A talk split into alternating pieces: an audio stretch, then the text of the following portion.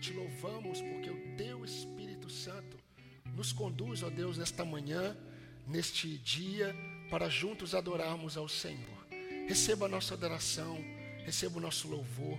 Fale conosco através das leituras feitas, fale conosco através das orações dos irmãos, fale conosco, ó Deus, através da ministração da ceia, através da exposição da Tua Palavra. Nós precisamos ouvir a Tua voz. Nós te louvamos, ó Deus, por tudo que Tu és, te louvamos por tudo que o Senhor já fez, por tudo que o Senhor faz e por tudo que o Senhor ainda fará. Louvado e engrandecido seja o nome do Senhor. Santifica a Tua igreja, é o que nós pedimos no nome de Jesus Cristo, o nosso Salvador. Amém. Graça e paz, irmãos. Nós vamos fazer a leitura em Isaías cinquenta e três, de sete a doze. Isaías cinquenta e três, de sete a doze. O texto está projetado e eu vou fazer essa leitura e eu peço que os irmãos me acompanhem nesse momento onde nós iremos nos relembrar da ceia e da morte de Cristo. E diz assim o texto: Ele foi oprimido e humilhado, mas não abriu a boca. Como cordeiro foi levado ao matadouro, e como ovelha muda perante os seus tosquiadores, ele não abriu a boca. Por juízo o opressor foi arrebatado, e de sua linhagem quem dela cogitou? Porquanto foi cortado da terra dos viventes, por causa da transgressão do meu povo, foi ele ferido. Designaram-lhe a sepultura com os perversos, mas com o rico esteve na sua morte, posto, posto que nunca fez injustiça, nem dolo algum se achou em sua boca. Todavia, ao Senhor agradou moê-lo, fazendo-o enfermar. Quando, quando der ele a sua alma como oferta pelo pecado, verá sua posteridade e prolongará os seus dias, e a vontade do Senhor prosperará nas suas mãos. Ele verá o fruto do penoso trabalho de sua alma e ficará satisfeito. O meu servo, o justo, com o seu conhecimento justificará a muitos, porque as iniquidades deles levará sobre si. Por isso, eu lhe darei muitos como a sua parte, e com os poderosos repartirá ele o despojo, porquanto derramou a sua alma na morte. Foi contado com os transgressores. Contudo, levou sobre si o pecado de muitos, e, pelo, pe, e, pelos, pe, e pelos transgressores intercedeu. Vamos, nesse momento, ter um momento de oração em adoração, e que você possa é, levar a sua mente a todo esse cenário da morte do nosso Senhor, para que possamos adorá-lo em espírito e em verdade. Vamos orar? Oremos, irmãos. Senhor, nosso Deus, nosso Pai, mais uma vez nós queremos te agradecer, primeiramente, pela tua salvação em Jesus Cristo. Queremos te agradecer por esta manhã. Mais uma vez, Deus, as tuas, tuas misericórdias se renovou nas nossas vidas. Obrigado pelo Teu amor, pela Tua, pela tua bondade sobre, sobre nós, Deus. Como igreja, Deus, queremos Te adorar, Te exaltar, dizer ao Senhor que só o Senhor é digno de toda a honra e toda a glória. Que mais uma vez o Senhor possa transformar, Senhor, a nossa mente, que possamos entender, Senhor, o Teu querer, a Tua vontade, que possamos cada dia mais crescermos em sabedoria e que sejamos mais parecidos com o Teu Filho. Nosso desejo, Pai, é que possamos Te honrar em tudo que fizermos neste culto, porque tudo aqui é para a honra e glória do Teu nome. São bênçãos que nós Te pedimos no nome de Jesus Cristo. Amém.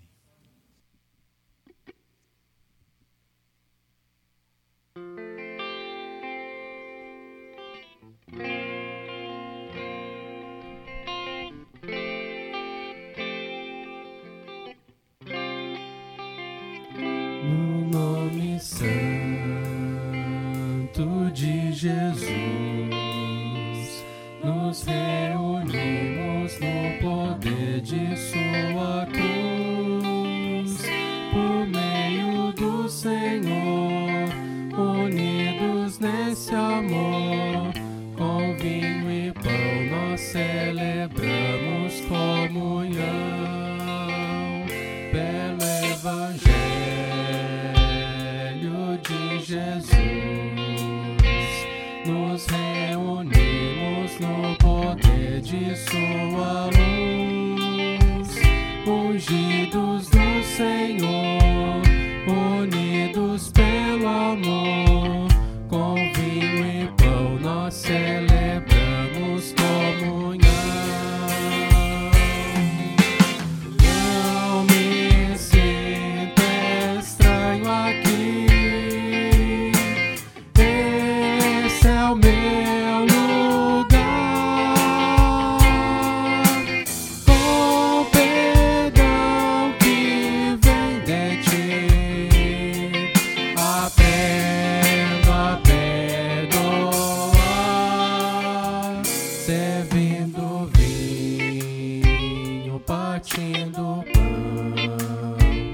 Nos recordamos de tão grande salvação. O Rei da terra e céu é nosso anfitrião. Com vinho e pão nós celebramos comunhão. Como o povo do Senhor, juntos a celebrar, Cristo está presente aqui. Vamos celebrar e logo vamos nos reunir do grande encontro preparado que há de vir, na glória do Senhor, em todo esplendor. Com vinho e pão celebraremos comunhão, na glória do Senhor, em todo esplendor. Com vinho e pão celebraremos comunhão, com vinho e pão celebraremos comunhão.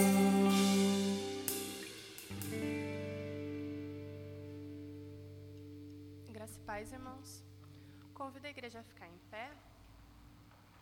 Em Isaías cinquenta e sete, quinze diz: porque assim diz o alto, o sublime, que habita a eternidade e cujo nome é santo. Habito no alto e santo lugar, mas também habito com um contrito e abatido de espírito, para, vivi- para vivificar o espírito dos abatidos e vivificar o coração dos contritos. Amém? Nesse momento vamos louvar ao nosso Deus, e nesse, os irmãos que trouxeram seus dízimos e ofertas podem entregar nesse primeiro cântico.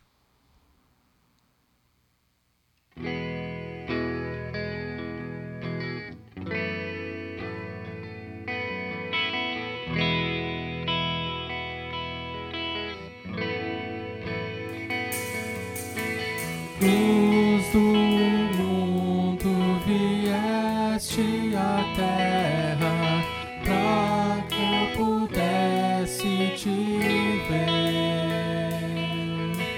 Tua beleza me leva a adorar-te, quero contigo viver.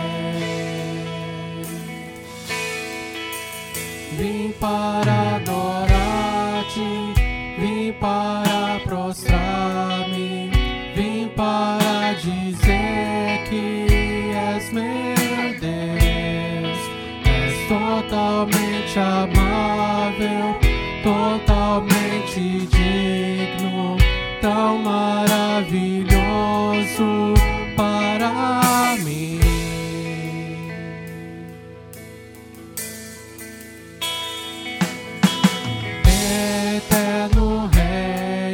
Exaltado nas alturas, glorioso nos céus, humilde vieste à terra que criaste, por amor pobre se fez.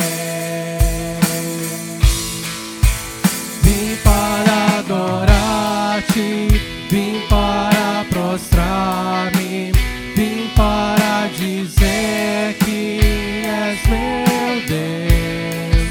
És totalmente amável, totalmente digno, tão maravilhoso para mim. Vim para adorar-te, vim para prostrar-me, vim para dizer que és meu Deus. És totalmente amável, totalmente digno, tão maravilhoso para mim. Eu nunca saberei o preço dos meus pecados lá na cruz. Eu nunca saberei o preço dos meus pecados lá na cruz. Eu nunca saberei o preço dos meus pecados lá na cruz. Vim para adorar-te, vim para prostrar-me, vim para dizer que és meu Deus.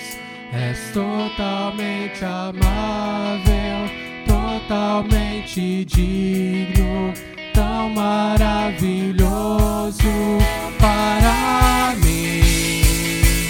Vim para adorar-te, vim para prostrar-me, vim para dizer que és meu Deus. És totalmente amável, totalmente digno, tão maravilhoso para mim.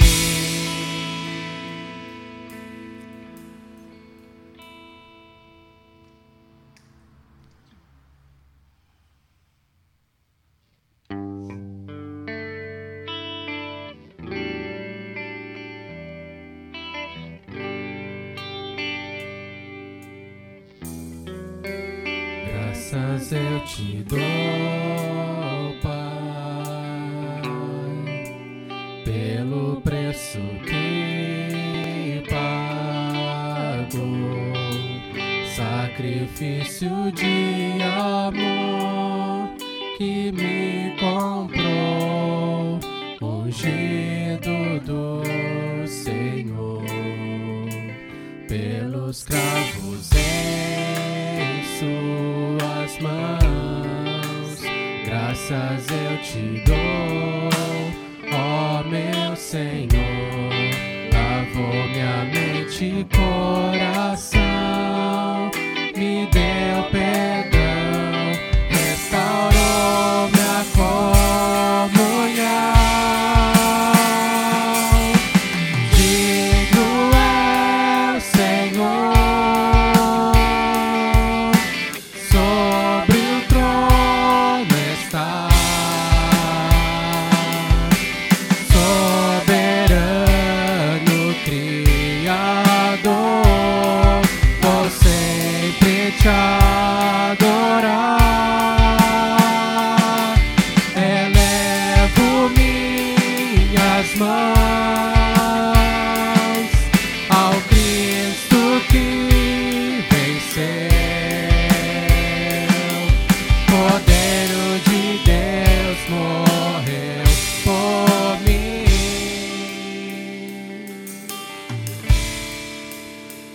Ressuscitou,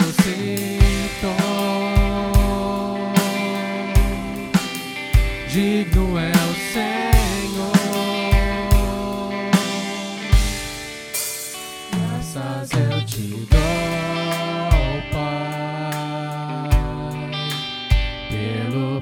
preço que pagou, sacrifício de amor que me comprou, ungido do Senhor, pelos campos em suas mãos, graças eu te dou, ó meu Senhor, lavou minha mente e coração, me deu perdão, restaurou minha comunhão. Digno é o Senhor, sobre o trono está. Soberano Criador, vou sempre te adorar. Elevo minhas mãos ao Cristo que venceu. Cordeiro de Deus morreu por mim, mas ressuscitou. Digno é o Senhor.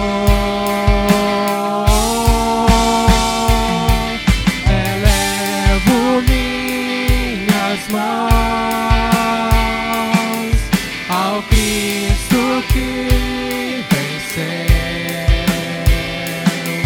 Cordeiro de Deus morreu por mim, mas ressuscitou. Digno é o Senhor, mas ressuscitou. Digno é o Senhor.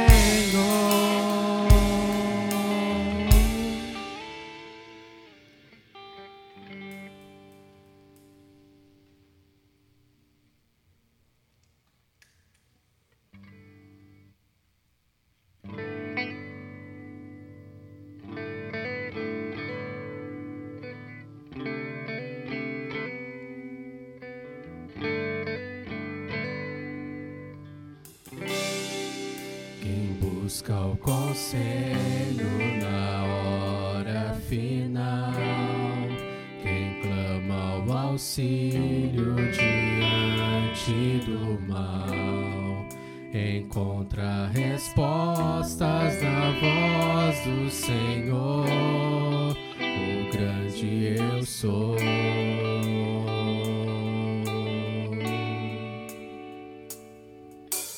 Todo universo irá declarar, tudo se fez, se faz e fará.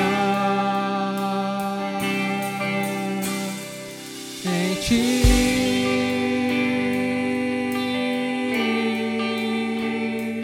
em ti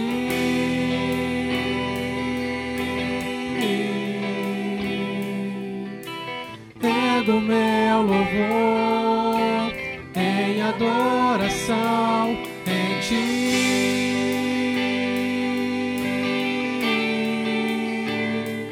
em ti,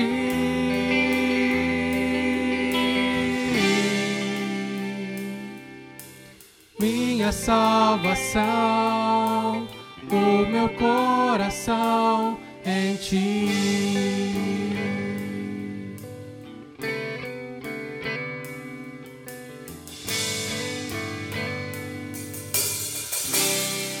Em hora aflito, clamando por paz, quem chora procura quem nada tem mais, encontra respostas na voz do Senhor, o grande eu sou.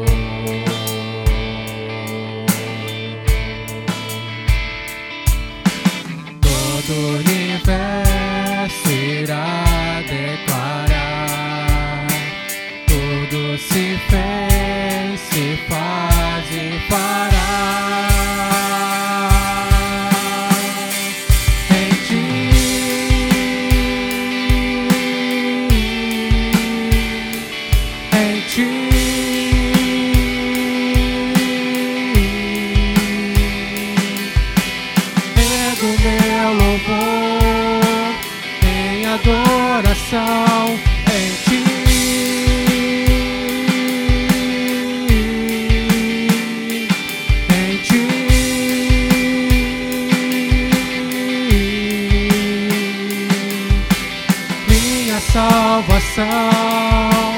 O meu coração em ti.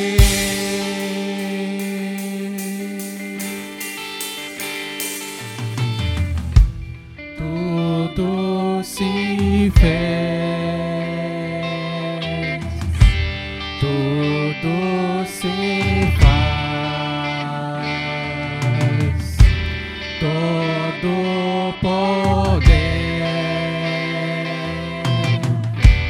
Honra e glória, tudo se fez, tudo se faz, todo poder, honra e glória.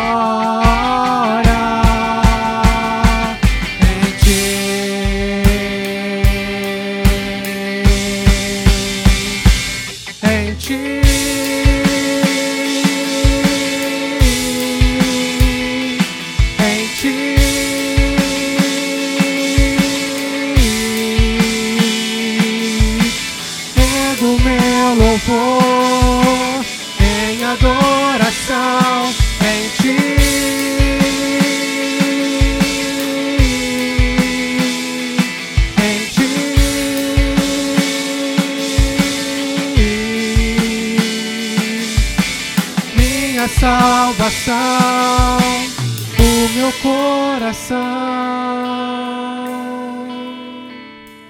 em ti.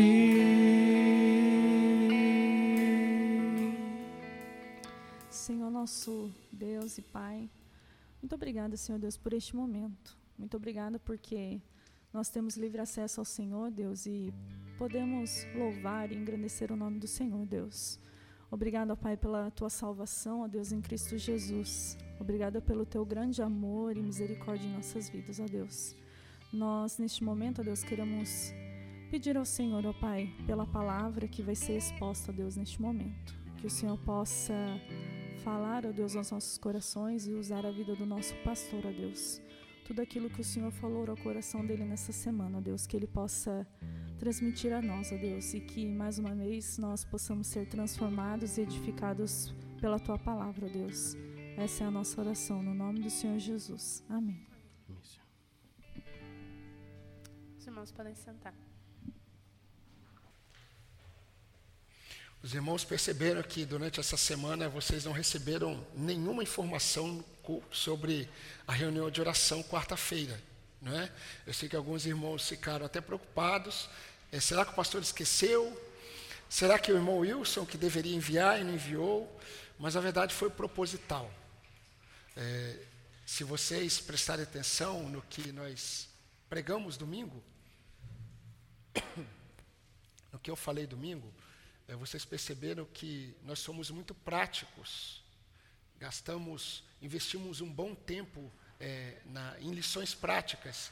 E aí, na quarta-feira, foi o momento exato para, principalmente, aqueles que são os cabeças do lar, conduzirem, né? Ou lendo um texto bíblico, ou é, é, é, dividindo ali, fazendo um momento de oração, porque nós precisamos colocar em prática aquilo que nós temos aprendido. Então, nem sempre os irmãos receberão os motivos de oração, porque os irmãos já sabem.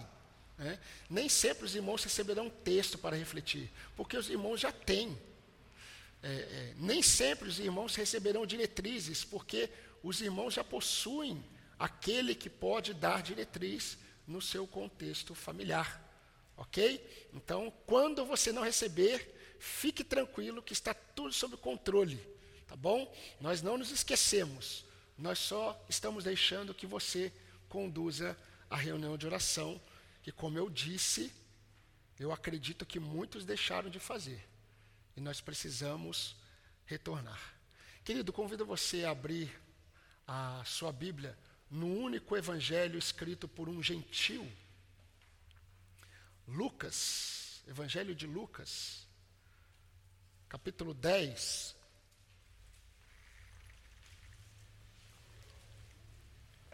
Leremos apenas os versículos um e dois. Semana passada o Júlio leu todo o texto que nós vamos meditar nessa série de mensagens, mas a partir de agora nós só vamos fazer as leituras daqueles versículos que nós vamos enfatizar eh, no dia. Então, como hoje é domingo de ceia, tudo que nós vamos falar tem a ver com o ministério eh, do nosso Senhor Jesus e tudo o que Ele está fazendo. Preste atenção. Todas as vezes que nós formos ler a Bíblia, nós temos que observar quem escreveu. Ao observarmos quem escreveu, nós devemos pensar sobre o que provavelmente esse autor ele estava desejando quando escreveu. E nós temos muitas informações que nos ajudam. Por exemplo, nós sabemos que o Evangelho de Lucas foi escrito por Lucas, que não era discípulo de Jesus, não foi testemunha ocular do Senhor. Então ele não viu tudo o que ele escreveu. Ele buscou informações para poder escrever o que escreveu, porque o objetivo dele era escrever para um homem chamado Teófilo. Nós não sabemos quem foi Teófilo. Talvez Teófilo tenha sido um homem muito importante que estava tendo conhecimento do Evangelho, talvez um novo convertido. E Lucas escreve dois livros para ele. Lucas escreve o primeiro livro e Lucas escreve o segundo livro. E Lucas deixa claro que ele escreve o primeiro com um propósito e o segundo também para continuar o primeiro. Nós vamos ver depois que Lucas, é, é, Atos um, a partir do versículo um, ele deixa claro que ele estava dando continuação ao primeiro livro dele, que é o Evangelho, é, de Lucas.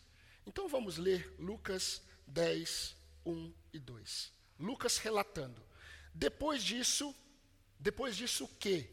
Depois de Jesus ter chamado alguns homens para segui-lo, e esses homens têm lhe dado, eles deram desculpas para Jesus. Olha que interessante. Parecido com aquilo que Jesus vai falar lá na frente na parábola do grande banquete, estão lembrados? De homens que receberam o convite e disseram não. Depois de Jesus ter chamado alguns e alguns terem dado desculpas, e as desculpas foram as mesmas lá da parábola, eles disseram assim, não, deixa primeiro eu ir, deixa primeiro eu ir, depois eu te sigo. Depois disso, o Senhor escolheu outros setenta, ou setenta e dois de acordo com a sua versão, e os enviou de dois em dois, para que fossem adiante dele a cada cidade e lugar onde haveria de passar. E lhes disse, a seara é grande, mas os trabalhadores são poucos. Por isso, peçam ao Senhor da seara que mande trabalhadores para a sua seara. Se o irmão tiver qualquer dúvida sobre os setenta ou setenta e dois, o irmão depois pode me chamar de canto e aí nós vamos conversar e eu vou explicar com mais calma para você. Mas é, eu não vou investir tempo nisso porque são apenas informações que para nós não, é, não são tão importantes. O que é importante? Eu creio que quando Jesus ele escolheu setenta, logo depois de enviar os doze apóstolos, lá no capítulo nove, Jesus ele estava pensando naquilo que se cria pautado no livro de Moisés, Gênesis dez, onze, de que a, as nações, o mundo, ele era representado por setenta nações. E eu creio que Jesus fez isso, e isso vai ficar mais claro lá no segundo livro de Lucas, em Atos. Porque em Atos um, oito, vocês se lembram, um texto muito conhecido, mas isolado muitas vezes. Esse texto não deveria ser lido isoladamente. Quando Jesus fala, vocês receberão poder. Preste atenção. Vocês receberão poder e serão minhas testemunhas tanto em, na Judéia, Samaria... Perdão, eu, esqueci, eu inverti a ordem. Minha voz não está muito boa. Vocês serão minhas testemunhas, tanto em Jerusalém, vocês serão minhas testemunhas em Samaria, vocês serão minhas testemunhas na Judéia e até os confins da terra. Até os confins da terra. Olha que interessante. Porque aqui, em Lucas dez, Jesus está dando uma prévia do que irá acontecer lá na frente, quando ele envia. Porque esses daqui, para sair, eles deveriam receber do quê? Autoridade.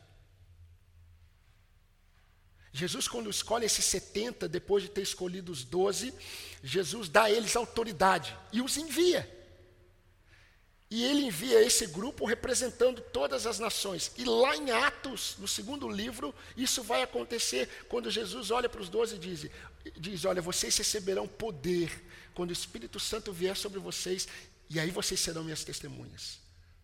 Até os confins da terra. E o segundo livro de Lucas termina com Paulo em Roma. Roma era, era tido como o, o maior lugar do mundo, a representatividade do mundo era Roma. Então o evangelho alcançou, o evangelho alcançaria. Então Deus está ensinando por meio de Jesus Cristo, e Jesus está aqui dando uma prévia do que seria a extensão do seu ministério através da igreja. Mas, queridos, esses discípulos... eles foram chamados e eles foram enviados é, por Jesus nessa tarefa específica.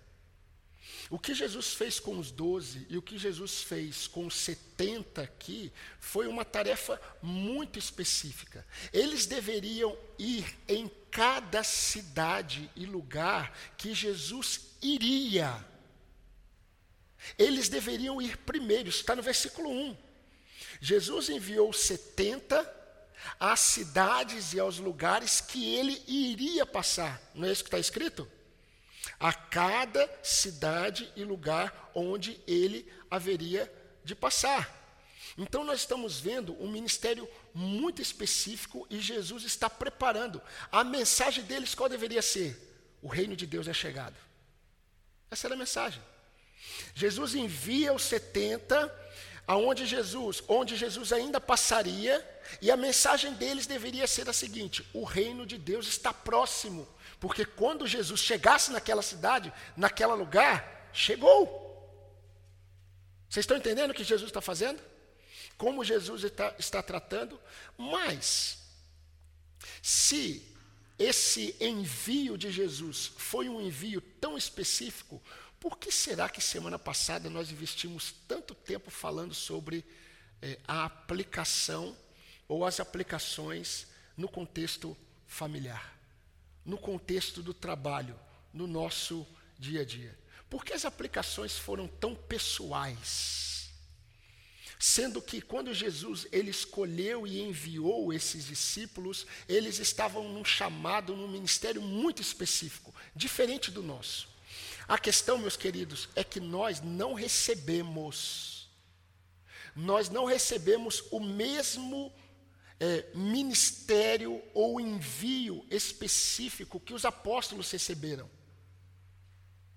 Aí nós recebemos, recebe, é, resolvemos uma série de questões que muitos dizem, olha, os apóstolos receberam autoridade para pisar serpentes e escorpiões.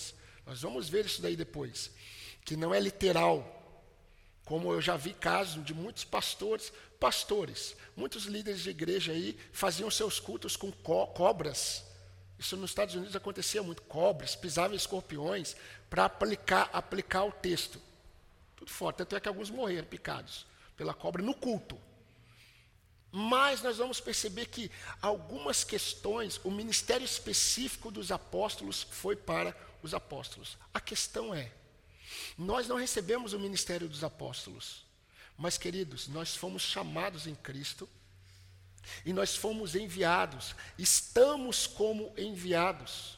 para proclamar a mesma mensagem do reino que eles receberam. A mesma mensagem. O reino de Deus é isso. Os valores do reino de Deus são esses. Vocês se lembram quando Jesus disse para os discípulos: o reino de Deus está em vosso coração? Em vossos corações? Olha que interessante. Pedro, quando ele disse que nós somos raça eleita, sacerdócio real, nação santa, povo de propriedade exclusiva de Deus, lá em primeira Pedro dois, nove. Logo depois, no capítulo três, versículo sete, sabe o que ele vai dizer? Maridos, maridos, conduza o lar de vocês com discernimento,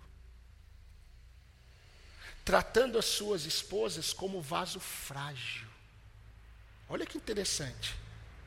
O que Pedro está mostrando?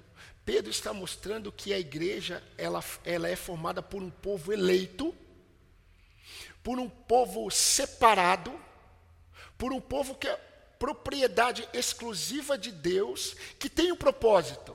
O propósito é proclamar as virtudes deste que chamou esse povo das trevas para a sua luz. Como? No contexto desse povo. Em casa, no trabalho, pai, mãe, filho, filha, marido, esposa. Porque nesse contexto nós estamos como enviados. Muitos nunca perceberam isso. Eu conheço histórias de muitos homens de Deus que, que pregaram o evangelho e muitas pessoas se converteram, mas perderam o lar. Perderam os filhos.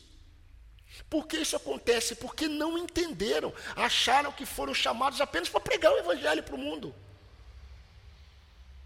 Mas nós temos pessoas com ministérios específicos, como os apóstolos.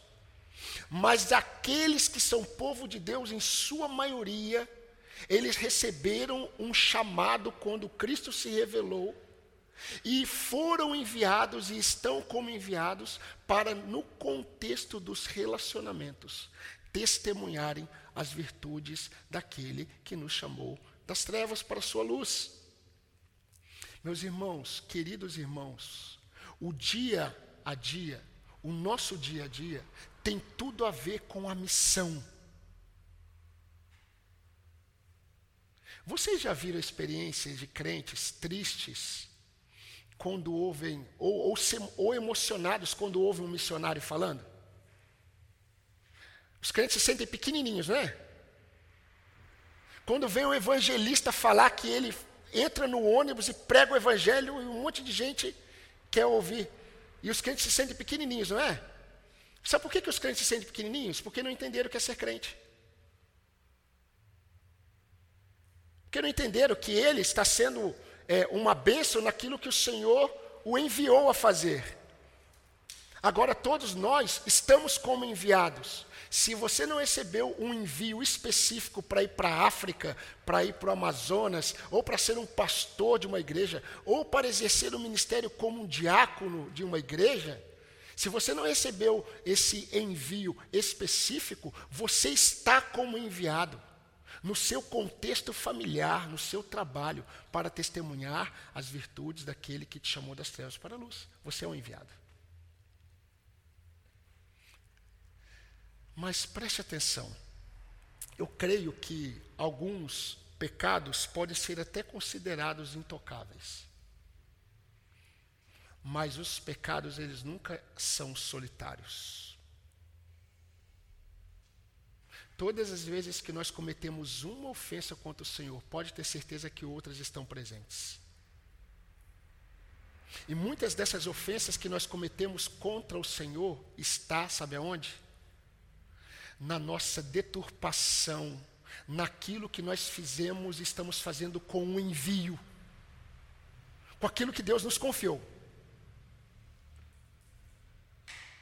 E aí você percebe que nesse contexto, talvez como marido, como esposa, como patrão, como funcionário, como pai, como mãe, como filho, como filha, É nesse contexto, por isso que a maior dificuldade de nós manifestarmos o fruto do Espírito, onde que é? Exatamente no contexto que nós fomos enviados, nós estamos como enviados. Agora, aquele que é um pastor, ele tem outra responsabilidade. Ele tem que, é, ele foi um enviado, é um enviado de Deus no ministério pastoral, mas principalmente no contexto do seu lar. Por isso que eu entendo o Paul Osher, quando perguntaram para ele no avião, o que, que você faz? Ele falou, eu sou marido. Não, mas além de ser marido, ah, além de ser marido, eu sou pai. Não, mas eu quero saber o que, que você faz. Ah, de vez em quando eu prego. Mas antes de ser pastor, eu fui casar, eu casei. Então, se eu casei, eu estou como enviado no meu casamento. E antes de ser pastor, Deus me chamou para ser pai. Então, eu estou como enviado na minha paternidade.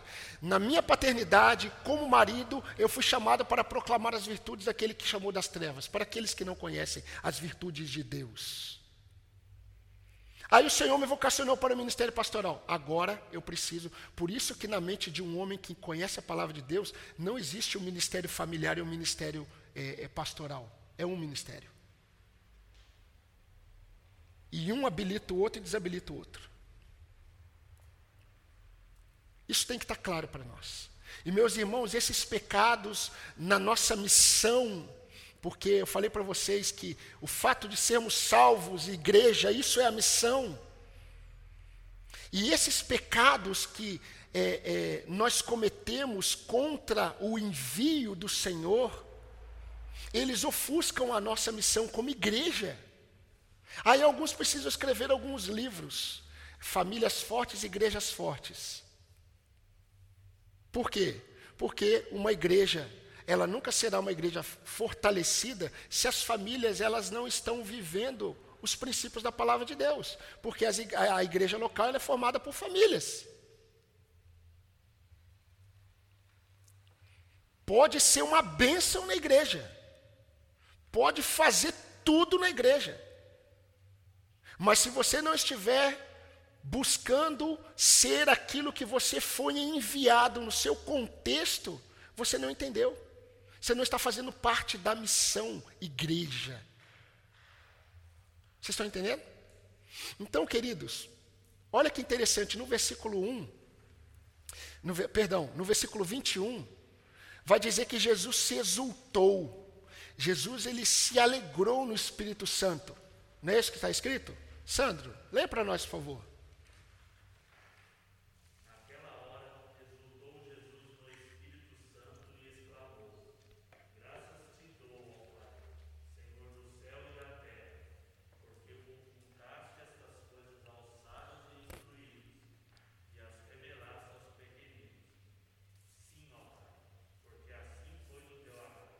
Olha que bênção.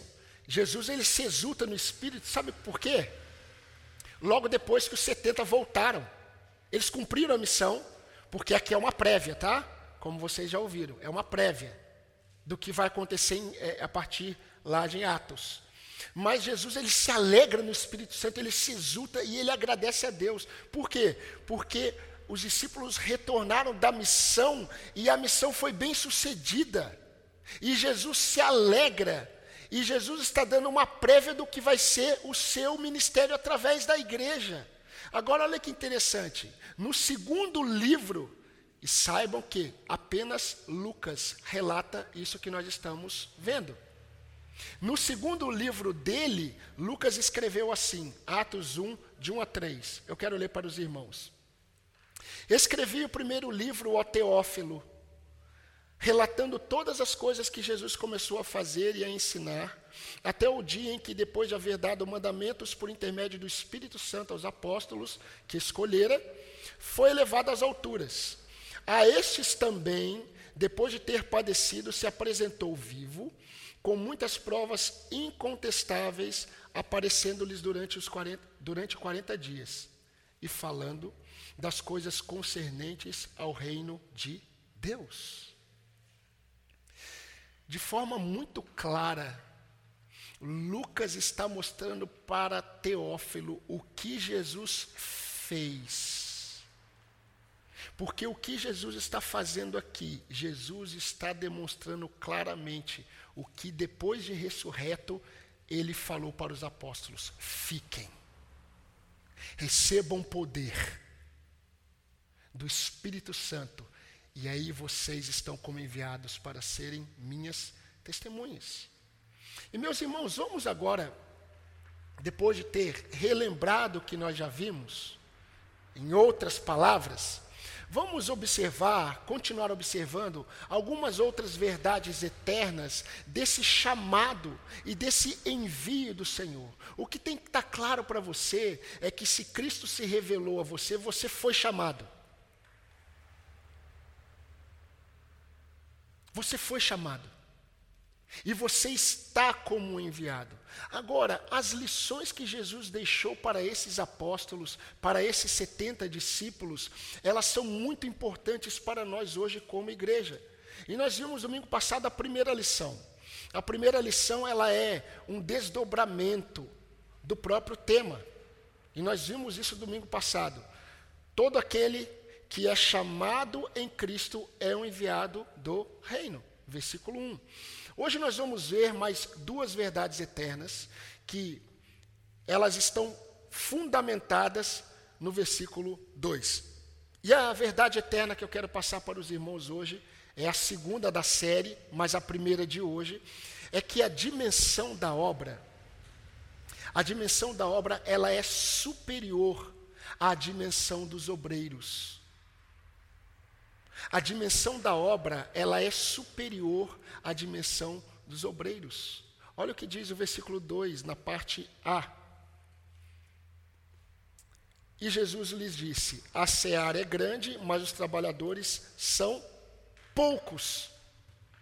Queridos, é impressionante, eu fico impressionado com o Senhor. Como Deus cuida dos corações daqueles que Ele chama e envia. Deus cuida dos corações daqueles que Ele chama e envia. Você se lembra quando Deus chamou o povo do Egito? E essa expressão "chamou do Egito" sempre foi muito clara na revelação de Deus. Eu vos chamei do Egito, da terra da escravidão. Quando Deus chamou o povo do Egito, assim como nos chamou da escravidão, e o povo foi caminhando como enviado do Senhor, o Senhor sabia, o povo não. O Senhor sabia que o caminho mais fácil para chegar no destino em Canaã tinha uma batalha lá. Tinha uma guerra acontecendo na terra dos filisteus. E sabe o que, que o Senhor fez? O Senhor conduziu o povo pelo caminho mais difícil. Sabe qual é o motivo? Para que o coração do povo não desanimasse vendo a guerra. É muito interessante porque Deus sabe que nós costumamos a ficar desanimados quando vemos as dificuldades. O Senhor sabe disso. Quando Josué, e eu não sei se você gostaria de estar na pele de Josué, eu não, e eu sim. Quando Deus chamou Josué para assumir a posição de Moisés, vocês podem imaginar os temores de Josué? E Deus disse para Josué assim: Josué, ninguém poderá resistir você. Todos os dias da sua vida, como eu fui com Moisés, eu serei contigo. Eu não te deixarei, eu não te desampararei. Porque eu te chamei e você está agora como enviado. Mas eu vou cuidar do seu coração. Porque o seu coração vai desanimar diante da grandeza da obra. E diante da pequenez ou da quantidade pequena de pessoas envolvidas com a obra. Mas eu vou tratar do seu coração. Vocês se lembram de Jesus na ceia? Nós celebraremos a ceia logo mais. Jesus na ceia, os discípulos estavam ceando alegres. Meus irmãos, a ceia é um momento alegre. Os discípulos estavam alegres na ceia. De repente, de repente Jesus olha para eles e diz assim: não se turbem o coração de vocês. Eu, se eu fosse um dos discípulos, eu assim: quem está perturbado? Mas Jesus sabia o que aconteceria no Getsêmani.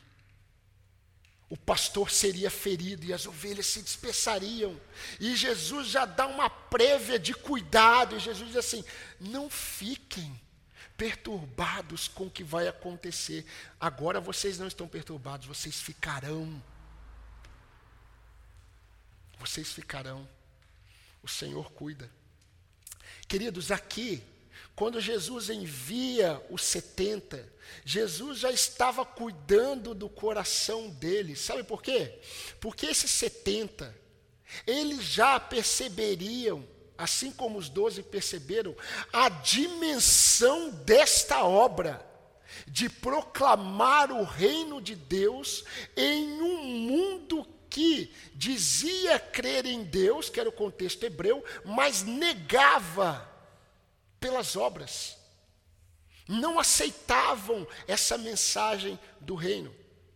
E Jesus, ele já sabendo disso, Jesus ele mostra a realidade. Sabe qual é a realidade, discípulos? A dimensão da seara, ela é muito superior à quantidade de trabalhadores. Essa é a realidade do reino. A realidade do reino de Deus é a seguinte: a dimensão da obra é sempre superior à dimensão dos obreiros. Sempre serão poucos para o tamanho da obra. Agora, é muito interessante porque eu creio que Jesus está mostrando para eles o seguinte: vocês são minoria, e a verdade está com a minoria.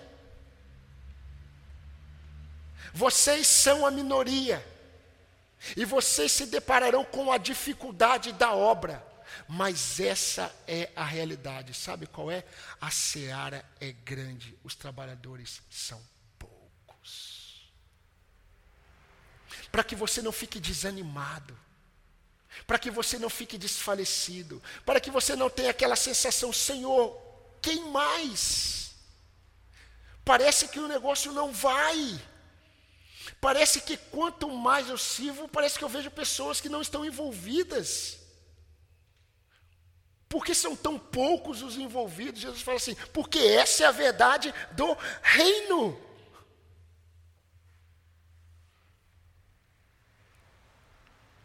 O que fazer então? Jesus ele vai mostrar aqui o que os discípulos deveriam fazer. Mas como nós temos a bênção de termos é, é, Paulo, os escritos de Pedro, os escritos de João, eu quero dizer para vocês o que Paulo ele ensina para nós, o que os obreiros, o que aqueles poucos que foram vocacionados e enviados devem fazer, diante da dimensão da obra, sendo tão poucos os envolvidos com essa obra. Paulo ele vai mostrar o que nós devemos fazer. Lá em primeiro Coríntios capítulo quatro, o apóstolo Paulo, ele vai começar a desenvolver o seguinte pensamento: olha, o que se requer dos dispenseiros é que eles sejam encontrados fiéis. O que se requer dos enviados é que eles sejam encontrados diante de Deus como fiéis, fiéis à missão, fiéis ao chamado, fiéis ao envio. Os discípulos, eles precisaram ser fiéis, porque eles fizeram tudo o que Jesus falou, por isso que foram bem-sucedidos. Meu querido, ser bem-sucedido não está na resposta dos homens à mensagem do reino. Ser bem-sucedido está na fidelidade dos enviados àquilo que o Senhor confiou a você. Isso é ser bem-sucedido. Ser bem-sucedido é ouvir: servo bom e fiel. Fostes fiel naquilo que eu confiei a você. Mas, irmãos, desde o início, desde o início da obra de Deus sendo revelada, muitos homens passaram por essa experiência. Olha que interessante, Noé. Vocês acham que Noé teve a sensação de que tinha poucos trabalhadores e grande era a obra? Vocês acham que Moisés teve a sensação que grande é a obra e são poucos os envolvidos? Vocês acham que alguns juízes de Israel tiveram a sensação, Senhor, é muito grande, e são tão poucos? Será que acho que alguns juízes tiveram essa impressão? Gideão foi um deles. Davi, você acha que Davi diante de Golias e um exército atrás dele, e um exército diante dele, você acha que Davi, ele poderia ter essa sensação, Senhor, grande é a obra, olha o tamanho do gigante? Não tem trabalhadores, ninguém está aqui. É interessante porque você pega os apóstolos, os apóstolos experimentaram isso. Grande é a obra, poucos. Vocês acham que muitos pastores hoje, homens enviados para vários lugares do mundo, não têm essa sensação de que estão sozinhos? Senhor, é muito grande a obra aqui na China.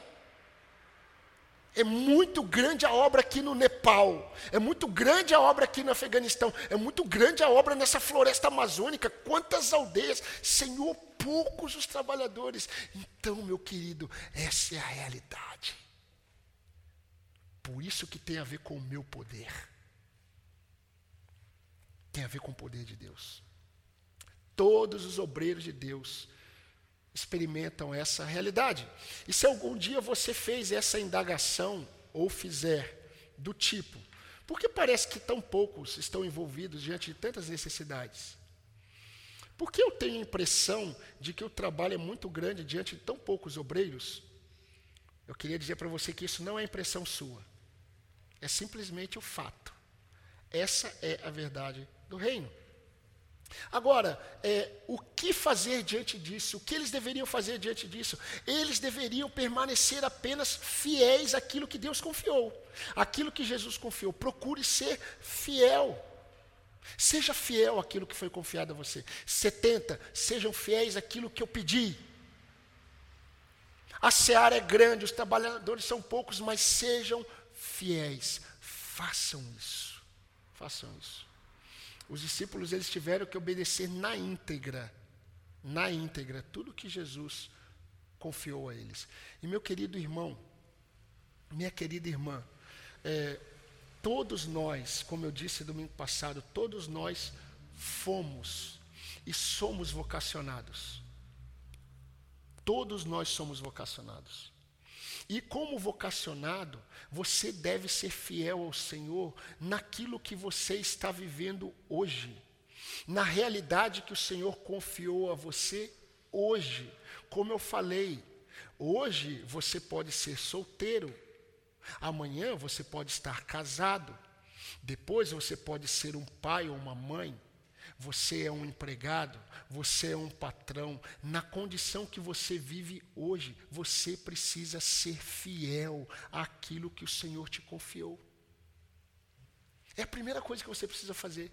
Diante dessa realidade que é difícil, quem aqui, se eu perguntar qual marido, qual pai, qual mãe, qual esposa, qual filho, qual filha, tem condições de dizer, é muito fácil ser um marido, uma esposa, um homem bíblico? É fácil? Não. Porque o primeiro opositor é o seu próprio coração. O segundo opositor são os valores do mundo. E nós não vemos o grande opositor que está constantemente, constantemente, produzindo tentações para que nós pequemos contra Deus. A luta é terrível, é diária, mas seja fiel. Se o Senhor confiou isso a você, Ele te capacita. Não desanime. O desânimo não pode estar presente quando você entende quem confiou a você. Por isso que nós vamos ver a terceira lição domingo que vem, que aqueles que são enviados, eles estão como enviados na autoridade daquele que envia, não na nossa. Não na nossa autoridade. Procure ser fiel naquilo que Ele te confiou, independente, independente das limitações no cumprimento da obra. Mas existe uma segunda lição que eu quero destacar E é a última de hoje. Para uma obra divina, nós precisamos de pessoas enviadas por Deus. Está no versículo dois, na segunda parte. Ele disse assim para os discípulos: a seara é grande, mas os trabalhadores são poucos. Por isso, peçam ao Senhor da seara que mande trabalhadores para a sua seara. Queridos, se a obra ela é de origem divina, se a obra ela é de origem divina, ela precisa ser realizada por pessoas escolhidas e enviadas por Deus. Se você acredita que ser igreja, que você, se você acredita que ser povo de Deus, se você acredita que buscar viver uma família de acordo com os preceitos do Senhor tem a ver com o envio, isso só pode ser realizado, o trabalho na obra do Senhor, na igreja, só pode ser realizado por pessoas enviadas por Deus. Não adianta que você querer colocar princípios do Senhor em quem não é do Senhor. Vai ser um fardo. Um fardo para você e para quem não é do Senhor. Vai ser duro. Não adianta você na escola querer falar para os seus amigos. Você pode testemunhar o que você crê, mas não adianta você querer incutir os princípios bíblicos. Não adianta você querer purificar a boca do seu professor que fala muito palavrão. Ele não é do Senhor, ele não faz parte dessa obra, ele não vai entender. Você tem que testemunhar o que você crê. Agora preste atenção, porque isso é muito sério, meus queridos. Isso tem a ver com a igreja local. Isso tem a ver com você, jovem. Isso tem a ver com as crianças. O critério de recrutamento para a obra do Senhor nunca foi amizade. Como acontece em muitos ministérios pastorais. Pastores estão no ministério porque o outro pastor que era amigo convidou. Eu certa vez estava conversando com um pastor e de repente esse pastor falou para mim assim: puxa, Glauber, ore por esse pastor. Eu falei: ora, mas qual é o motivo? Ah, ele está enviando o currículo dele.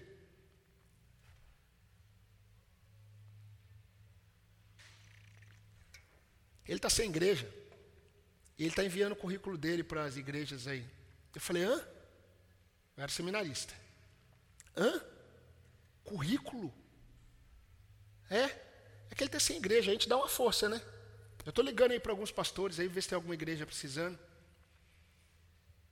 E no meu coração eu falei: Senhor, eu não quero isso para mim. Se ser pastor é isso, eu não quero isso para mim. Eu aprendi na minha vida cristã o que não é e o que deve ser. E muitos pastores hoje estão na obra, muitos estão envolvidos na obra da Da, do Senhor, na igreja do Senhor, foram recrutados por amizade. Mas não é por amizade, o critério não é amizade. Meu querido, o critério não é a capacidade humana. O critério não é o currículo do obreiro. O, o critério é não, não, os critérios não são os recursos dos obreiros. Que obreiro capacitado para isso? Se, se Deus precisasse de, de homens capacitados, a gente contrataria, por exemplo, músicos profissionais que não são crentes. Você entende que se você crê que o casamento bíblico tem a ver com culto e adoração, você não contrata músicos que não temem ao Senhor apenas para cantarem bonito no seu casamento? Tudo depende do que você crê.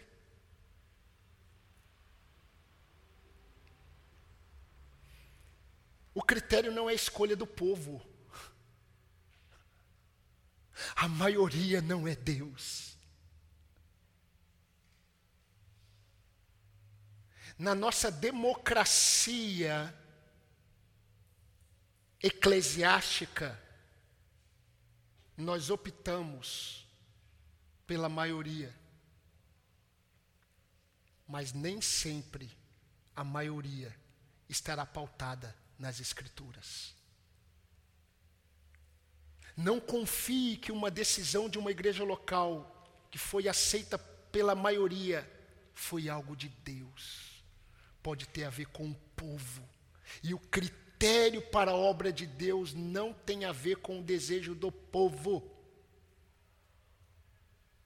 O critério não é a necessidade. Olha, nós estamos precisando de gente para fazer esse trabalho. Se nós estamos precisando, você está disposto, não está? O irmão está. O irmão é crente, o irmão está orando, o irmão está disposto. E aí, suprimos a necessidade. Mas, meus irmãos, Jesus está mostrando que o critério na obra do Senhor não tem a ver com o suprimento da necessidade. As necessidades da obra, elas são reais, mas o suprimento delas não pode ser por métodos humanos. Sabe por que que a Igreja de Cristo ela tem experimentado tanto humanismo? É porque os métodos são humanos. Os critérios são humanos. E talvez tudo isso que você esteja ouvindo hoje não seja para você. Seja para esta igreja no futuro. Seja para que você entenda. Não tem a ver com o homem. Tem a ver com o Senhor da Seara. O critério é ser escolhido e enviado pelo Senhor. É isso que Jesus está ensinando para eles aqui, e eu vou mostrar para vocês que é o motivo de Lucas ter escrito para Teófilo, que estava tendo conhecimento sobre o reino.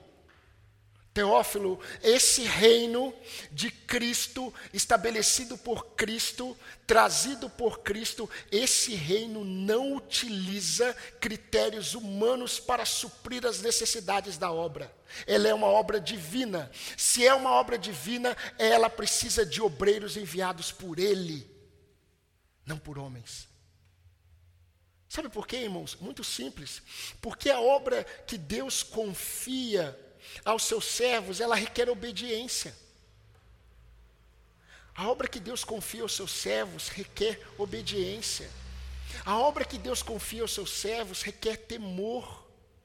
Sabe por que que você busca ser um marido bíblico? Sabe por que que você busca ser uma esposa bíblica? Sabe por que que você busca ser um filho que honra o seu pai e sua mãe? Sabe por quê?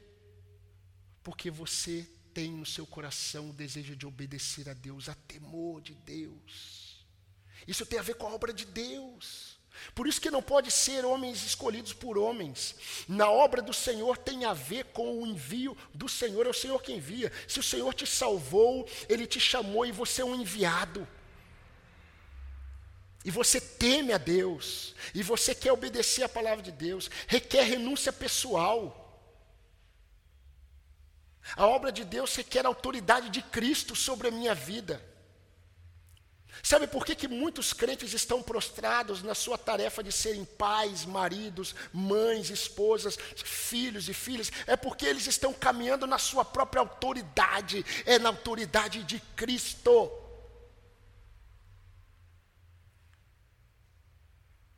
Cristo. E somente aqueles que foram enviados por Ele para essa obra creem nisso, creem. Requer submissão às palavras de Cristo.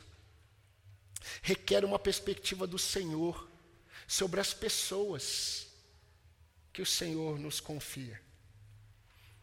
Vocês já ouviram aquela expressão que nós precisamos olhar as pessoas na perspectiva do Senhor? Se você não olha aquela pessoa que está próxima a você na perspectiva do Senhor, você vai olhar como João e Tiago olharam a mulher samaritana. Esse fogo do céu queima. Agora, se você olha na perspectiva do Senhor, você diz, é, não, esse espírito não tem a ver com o do Senhor. O espírito do Senhor é o espírito de graça. Graça. Eu entendo a condição dessas pessoas que o Senhor me enviou.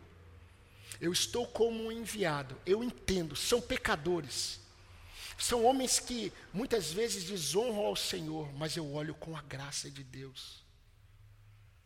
Por isso que não pode ser enviado por homens, tem que ser enviado por Cristo. Tem que ser regenerado.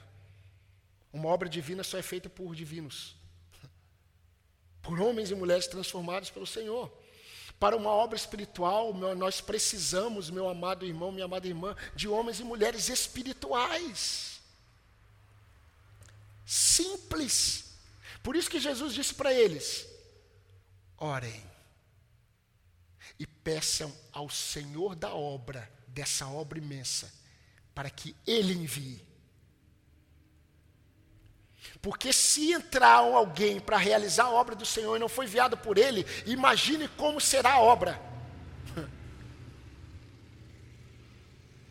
Então, meu querido irmão, nós vamos agora, agora daqui a uns quinze minutos, participar da ceia do Senhor.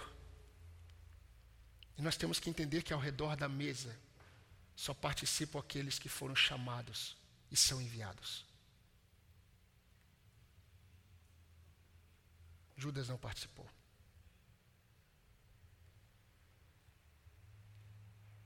Os enviados de Satanás, eles se retiram da mesa do Senhor. Porque a mesa do Senhor é um momento de comunhão com Ele. Com Ele. Isso é tão sério. Porque se eu entendo que o critério é ser escolhido e enviado pelo Senhor, eu preciso entender que o Senhor me deu um meio para saber o que fazer diante dessa realidade, da obra tão grande e de tão poucos trabalhadores. Sabe qual é o meio que o Senhor deu? A oração dependente. Por isso que eu falei, meus irmãos, eu tenho falado que a oração, ela não é parte da agenda da igreja. Se você entende que a reunião de oração é parte da, da agenda da igreja, você não entendeu nem o que é ser cristão. Porque a oração na vida daqueles que foram chamados e são enviados tem a ver com o reino. Tem a ver com dependência. Jesus, ele simplesmente disse assim, peçam, orem, para que o Senhor da Seara envie os trabalhadores. Porque, meus queridos, para uma obra certa, somente homens certos. Se a obra de Deus ela é certa, ela não pode ser realizada por homens errados. Um homem errado no lugar errado tem tudo para dar errado. Agora, se eu tenho convicção de que a obra de Deus ela é correta, ela é verdadeira, ela precisa de homens corretos e verdadeiros. E isso tem a ver com a regeneração. Por isso é que é Ele quem envia. E como que eu é, é, conheço, e como que eu busco isso? Em oração. Peçam para que Ele envie. Eu já contei para vocês o testemunho de, é, que eu nunca vou me esquecer, eu sentado naquela mesinha de café lá no shopping de São José, conversando com o pastor Flávio Zaledo, nem imaginava Iba.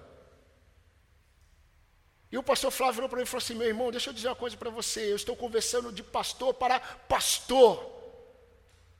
Você não entendeu ainda, Glauber?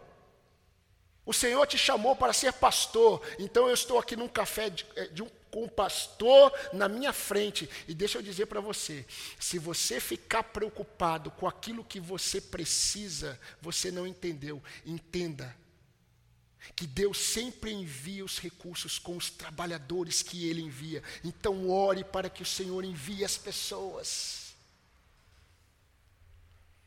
Eu não me iludo com uma igreja cheia. O que eu desejo é um templo repleto de chamados e enviados. Homens e mulheres que o Senhor enviou. Para serem maridos, pais, esposas, filhos, de acordo com a vontade do Senhor. Porque são obedientes a Deus, são tementes ao Senhor, querem andar debaixo da autoridade de Cristo, querem ser submissos à palavra do Senhor. Entenderam que nós temos um Senhor que nos chamou e nos envia. Os discípulos, os discípulos, eles no Getsêmani, eles estavam cansados, sonolentos. Alguns dizem que eles estavam cansados de tristeza. Outros dizem que eles estavam cansados é, por causa do ministério, que era puxado mesmo, não tinha, Jesus não parava. E Jesus, quando os chama para orar, eles estão dormindo. E Jesus disse para eles assim, olha, vigiem, vigiem, para que vocês não entrem em tentação, porque o espírito pode até estar pronto, mas a carne é fraca.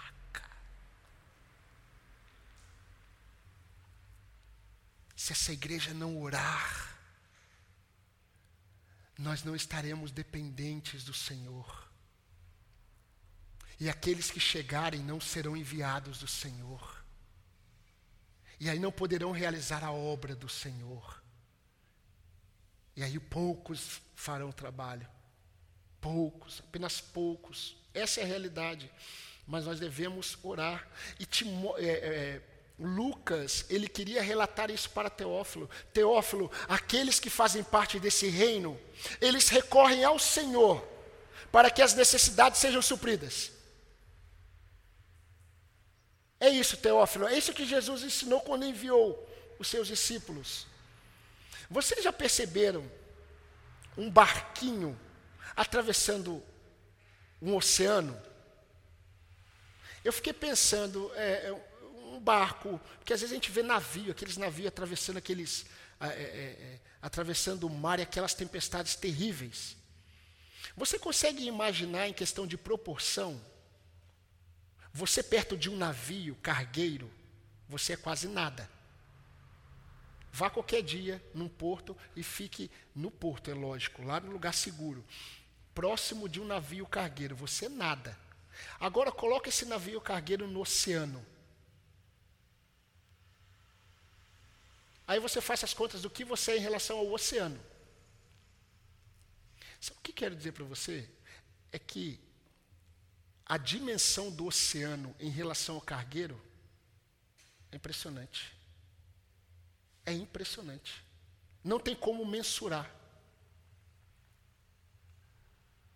Assim é a igreja em relação à obra.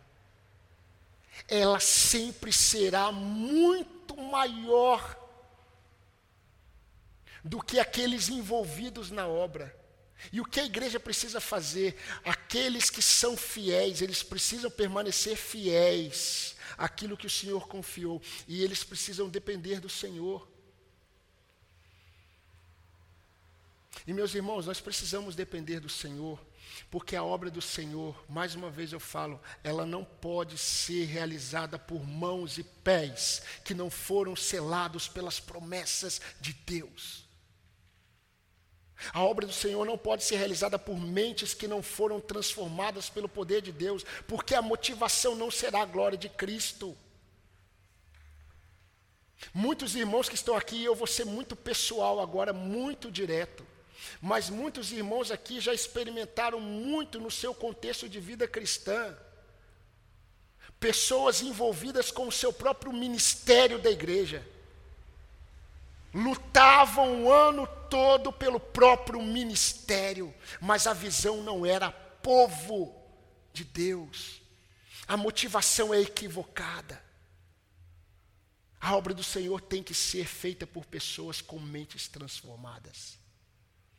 A obra do Senhor não pode ser realizada por pessoas escolhidas e enviadas por homens. Não pode.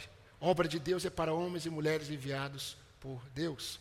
E aqueles que estão envolvidos na obra precisam depender do Senhor em oração. Sabe por quê?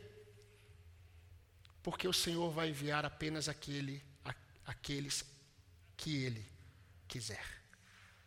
É o que está no versículo vinte e dois, e eu quero terminar no versículo vinte e dois. Tudo me foi entregue por meu Pai.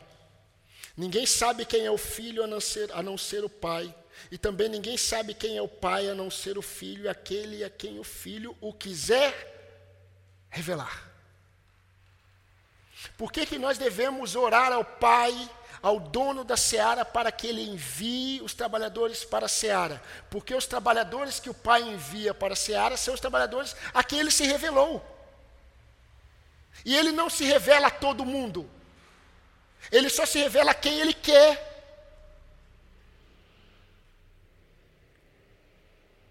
E quando ele se revela, esse homem está apto para a obra. Por isso que nós devemos recorrer ao Senhor da Seara, porque somente ele sabe a quem ele quer se revelar. E meu querido irmão, se você está aqui hoje e teve o privilégio de ser chamado por Deus, e tem o privilégio de ser alguém enviado pelo Senhor, você tem que dar graças ao Senhor, porque você pode participar dessa mesa. Você pode fazer parte desta mesa, desse momento de comunhão. Agora, se isso não aconteceu com você, você deve orar ao Senhor. Nós não produzimos crentes. Crente não é produzido por igreja. Nós temos uma expressão que é muito comum, que ovelha gera ovelha. No contexto de discipulado, podemos até utilizar essa expressão, que ovelha, ela deve conduzir outra ovelha ao crescimento em Cristo. Agora, no contexto de igreja, quem gera a ovelha é o pastor. É o pastor. Então, nós não fazemos pessoas, nós não fazemos obreiros. Nós temos que recorrer ao Senhor da Seara. Então, você deve pedir a Deus: Senhor, me salva. Me salva. Esaú buscou arrependimento, mas não encontrou lugar de arrependimento. Chorou, mas não encontrou. O porquê, nós não sabemos. O Senhor sabia. Mas se você...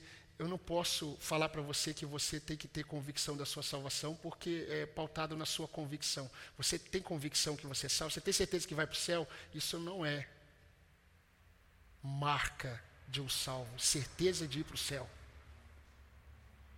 O que a Bíblia diz: você ama a palavra de Deus e busca obedecer ao Senhor? Esse é o que me ama. Tem a ver com o temor do Senhor. Temor à palavra do Senhor. Tem a ver com certeza no coração. Tem a ver com fruto de arrependimento. Agora, se você é salvo, glorifique a Deus. Glorifique a Deus. E seja fiel naquilo que o Senhor te confiou. E no próximo domingo, nós vamos perceber que as lições de hoje nos levam para as lições que virão. Porque Jesus, ele é muito didático naquilo que ele faz. E nós estamos aqui para aprender com o Senhor. Amém, queridos?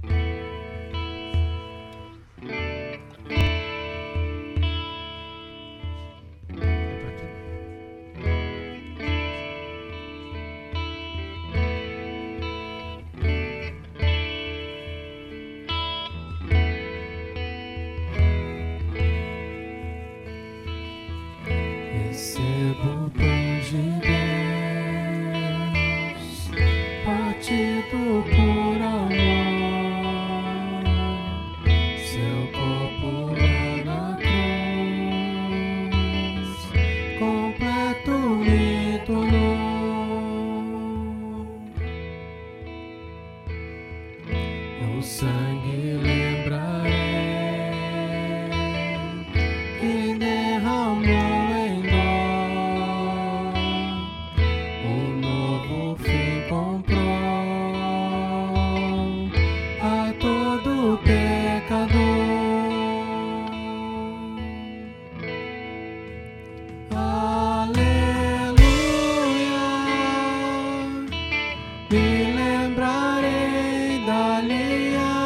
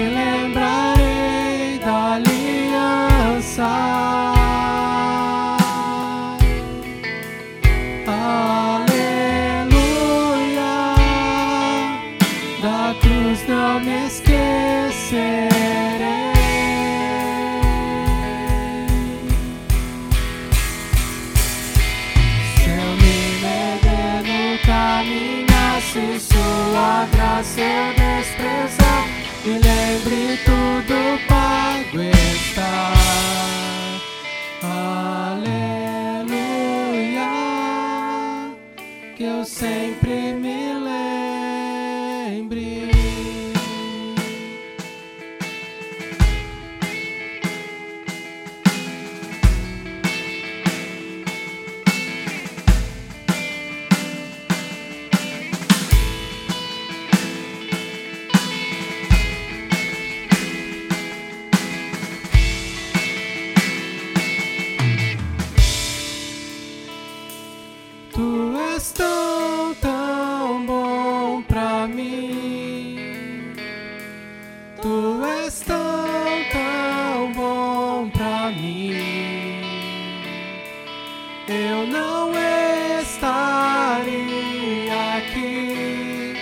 Se não por ti, tu és tão, tão bom pra mim, tu és tão, tão bom pra mim, eu não estaria aqui se não por ti, se não por ti.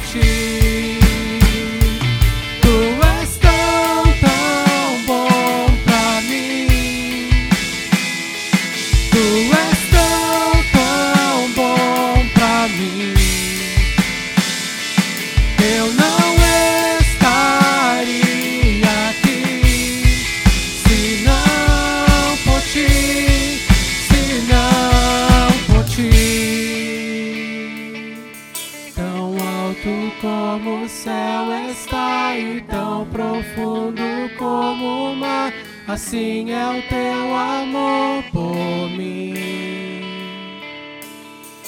Até tua face eu contemplar, até meu tempo terminar, me lembre que há mais por vir.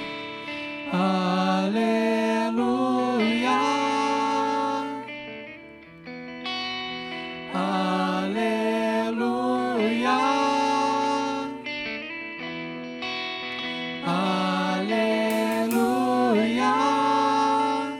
que eu sempre me lembre.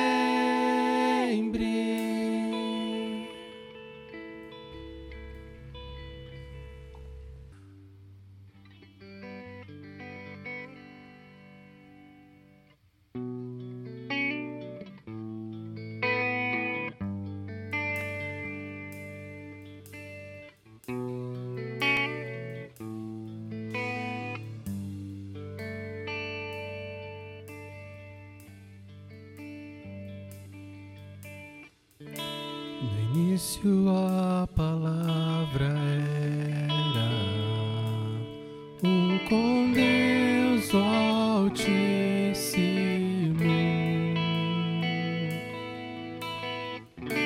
Na criação glória velada em Jesus se revelou. Outro nome igual, outro nome igual não há, só Jesus Cristo, homem Deus. Outro nome igual não há, Filho de Deus e Rei. Outro nome igual não há, só Jesus Cristo.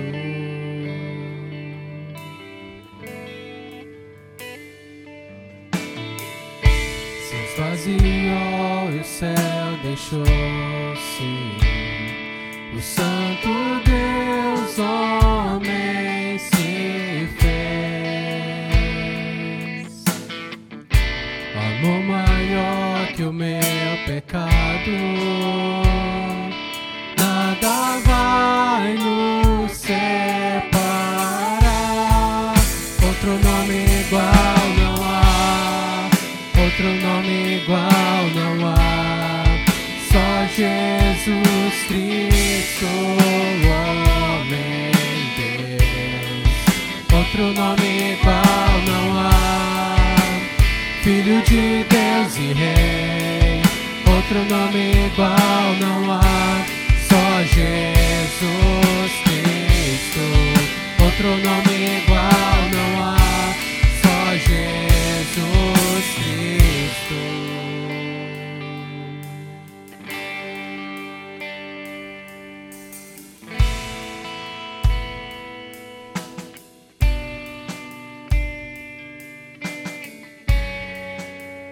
nem mesmo a morte pôde impedi-lo.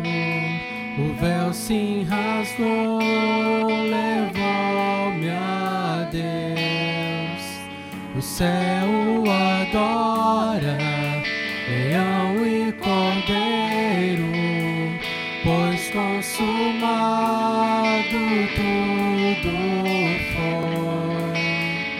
Nem mesmo a morte pôde impedi-lo. O véu se rasgou, levou-me a Deus. O céu o adora, leão e cordeiro, pois consumado tudo foi. Outro nome igual não há, outro nome igual não há, só Jesus Cristo, homem Deus. Outro nome igual não há, Filho de Deus e Rei. Outro nome igual não há, só Jesus Cristo. Nem mesmo a morte pôde impedi-lo. O véu se rasgou, levou-me a o céu o adora, leão e cordeiro, pois consumado tudo foi.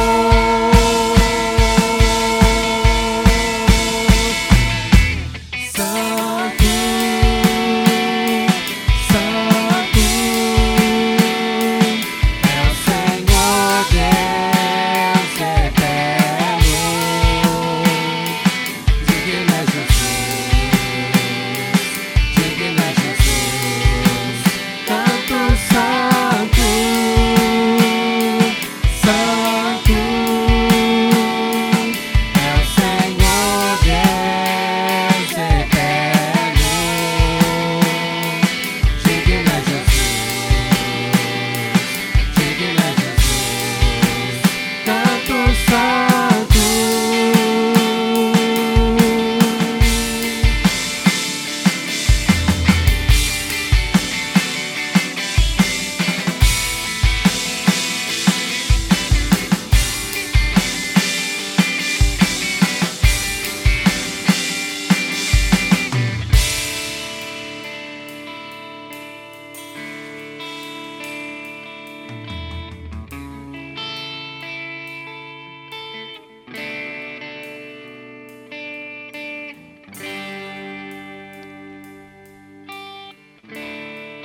Outro nome igual não há, outro nome igual não há, só Jesus Cristo, homem Deus.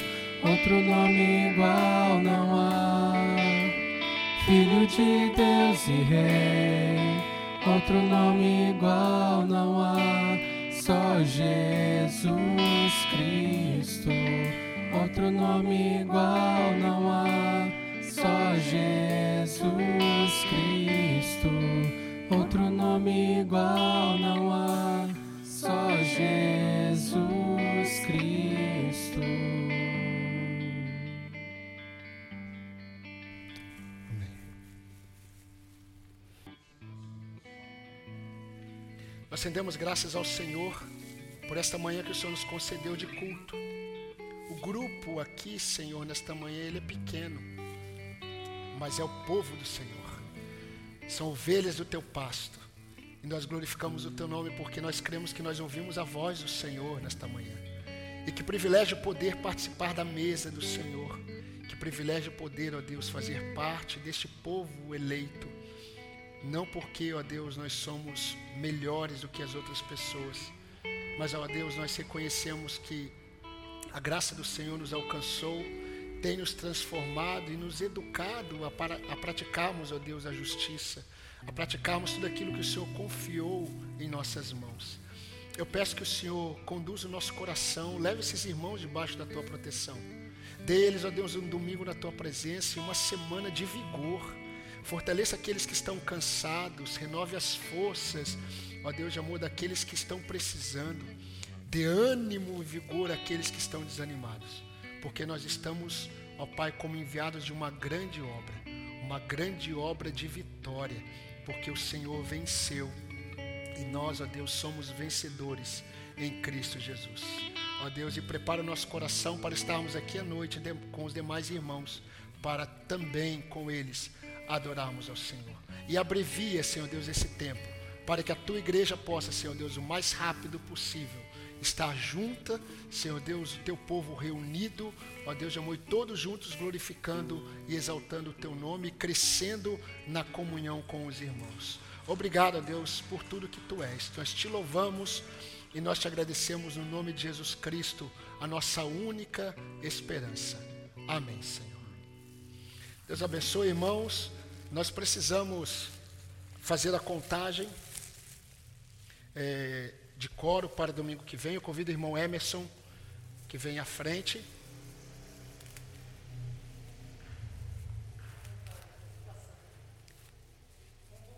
Convocação. A contagem era na assembleia, né? Imagina ter assembleia agora. Não, nós não teríamos condições. O Emerson fará a contagem. Irmãos, bom dia. Bom dia, irmãos. É, nós ficamos aí um período sem podermos fazer nossas assembleias por causa da estarmos nos reunindo apenas virtualmente, né? Mas agora que voltamos, então eu como segundo vice-presidente, na ausência do, do presidente irmão Douglas e do primeiro vice-presidente irmão Timóteo, gostaria de convocar os irmãos para domingo pela manhã. Nós temos a nossa assembleia é, Assembleia Ordinária. Ordinária. Faltou a palavra aqui, pastor. Assembleia Ordinária. Nós deveríamos ter feito uma em abril, não foi possível, né? Por causa da nossa condição. E agora, em julho, está prevista essa nova Assembleia, então vamos fazer. Algumas coisas vão ser diferentes. Então, vou explicar para os irmãos. Não é para vir todos os irmãos, né? Vamos falar assim: ah, vai, ter, vai ser de manhã a Assembleia, vai ser de manhã para nós, esse grupo aqui que vem de manhã. Então a assembleia será aberta pela manhã e só se encerrará à noite. Ela vai ser interrompida pela manhã. Vamos contar os votos de todos os assuntos que nós vamos tratar. Vai ser interrompida e será reaberta à noite para o outro grupo votar também. E aí sim será encerrada no final do culto da noite. Ok? É, umas coisas importantes. Para abrirmos a assembleia, nós precisamos de um quórum mínimo. Esse quórum é baixo. Com esse grupo que nós temos aqui, dá para abrir tranquilamente. Então, mas nós precisamos que os irmãos venham, domingo pela manhã, para podermos abrirmos, abrir a assembleia, que será encerrada à noite. Outro aviso muito importante. Irmãos, nós temos que assinar a lista de presença. Com o problema da pandemia, nós não podemos ficar passando caneta, passando coisa para os outros. Então, cada um traga a sua caneta. Não esqueça, irmãos, tragam a sua caneta. É uma convocação também. Tragam a sua caneta para que possamos assinar a lista de presença, ok? Ficou alguma dúvida, irmãos? Então, domingo que vem, pela manhã, final do culto, né, pastor? Nós teremos a nossa assembleia. Como todas as assembleias nossas, deve ser bem rápido, poucos assuntos, tudo tranquilo, tá, irmãos? Vai ser bem tranquilo mesmo.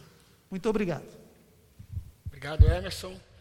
É, realmente a nossa previsão para quinze minutos, o máximo. Então nós vamos reduzir a liturgia, vamos reduzir inclusive o tempo da, da exposição, do texto, mas para, nós precisamos ter essa nossa assembleia, tá bom? Tratarmos esse assunto de manhã e à noite. Temos aniversariante da semana? Hoje? Não temos? Então tá bom. Queridos, mais uma vez eu falo para vocês como pastor de vocês. Perseverem. Perseverem. Se tem uma palavra que eu poderia deixar para vocês levarem para casa, é perseverança. Perseverem naquilo que o Senhor confiou a vocês, porque o Senhor tem capacitado vocês a cumprir. Amém, queridos? Um bom almoço, um bom domingo, e orem pelos irmãos também que estarão aqui à noite. Vamos na paz do nosso Senhor.